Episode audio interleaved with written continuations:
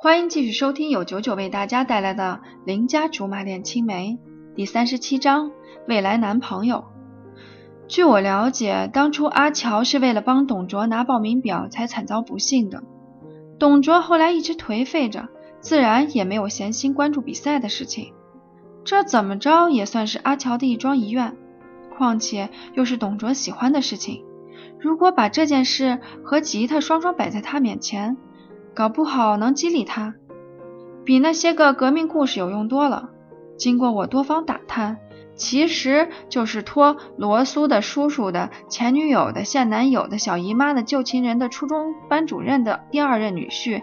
此处省略过程八万字。最终得知那个比赛是选拔音乐界新人的，类似的节目几乎每个电台都有一档，翻来覆去那么多年，竟然还有人看。着实是个奇迹，可见中国观众的口味是多么的专一。且不管上什么菜，我们都能边骂边消化的干干净净。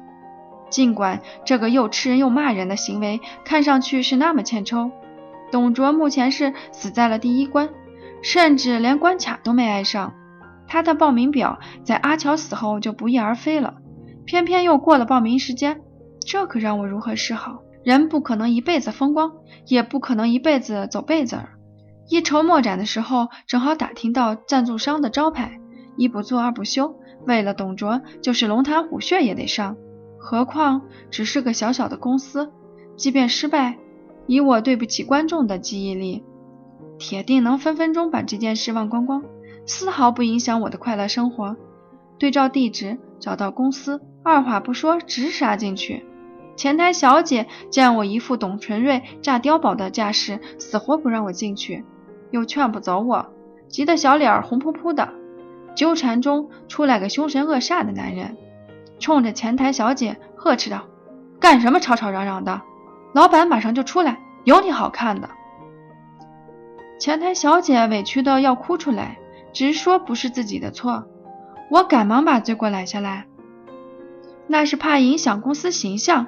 嚷着叫保安把我请出去，保安大哥也不是吃素的，一左一右架着我，双脚腾空之际，听到后面有人问：“不好好上班，眼全五行。”保安大哥被震慑到，收回双手，我猝不及防跌在地上，大理石的地板磕得咚咚响，倒吸口冷气，转回头，寻思着要不要躺在地上哭爹喊娘。骗一个比赛名额，定睛一看，要不怎么说我人品好？来的不是别人，偏偏是一口一个刁妹妹的关羽，可算见到解放区蓝盈莹的天了。关羽也看清是我，满是惊诧，蹲下身子把我扶起来。哎呦，贵客临门，刁妹妹，你怎么来了？转头又骂了刚才阻拦我的男人。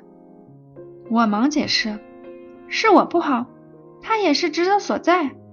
他颇为赞赏的嗯了一声，说道：“进去谈，我们进去谈。”领着我到了办公室门口，门上赫然写着“总裁办公室”的字样。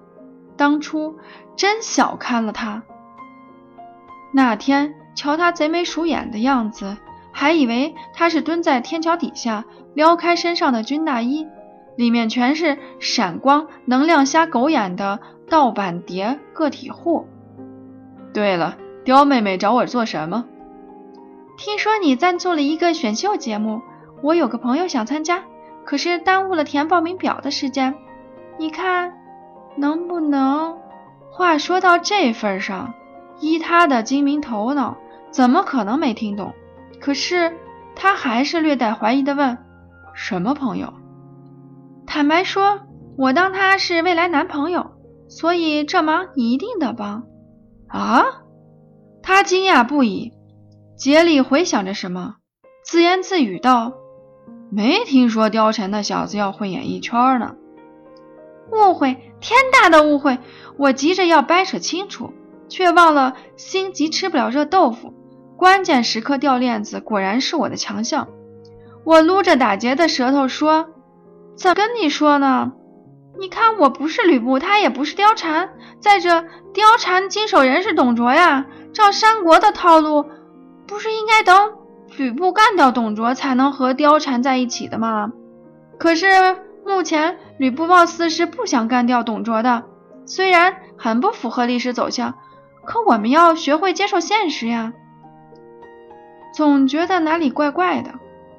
关羽显然也已经听糊涂了，他皱着眉头问：“嗖，嗖，我才来找你走后门。”我顿了顿，他趁着这间隙拿起杯子喝茶，刚喝进嘴里，我就把组织好的答案说出来。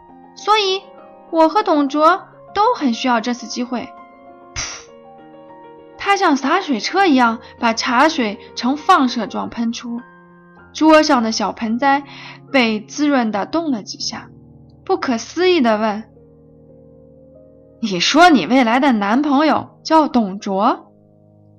是啊，吕布和董卓，这演的是哪出？难道真要天下大同了？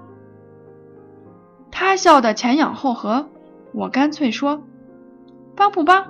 你给个痛快话。”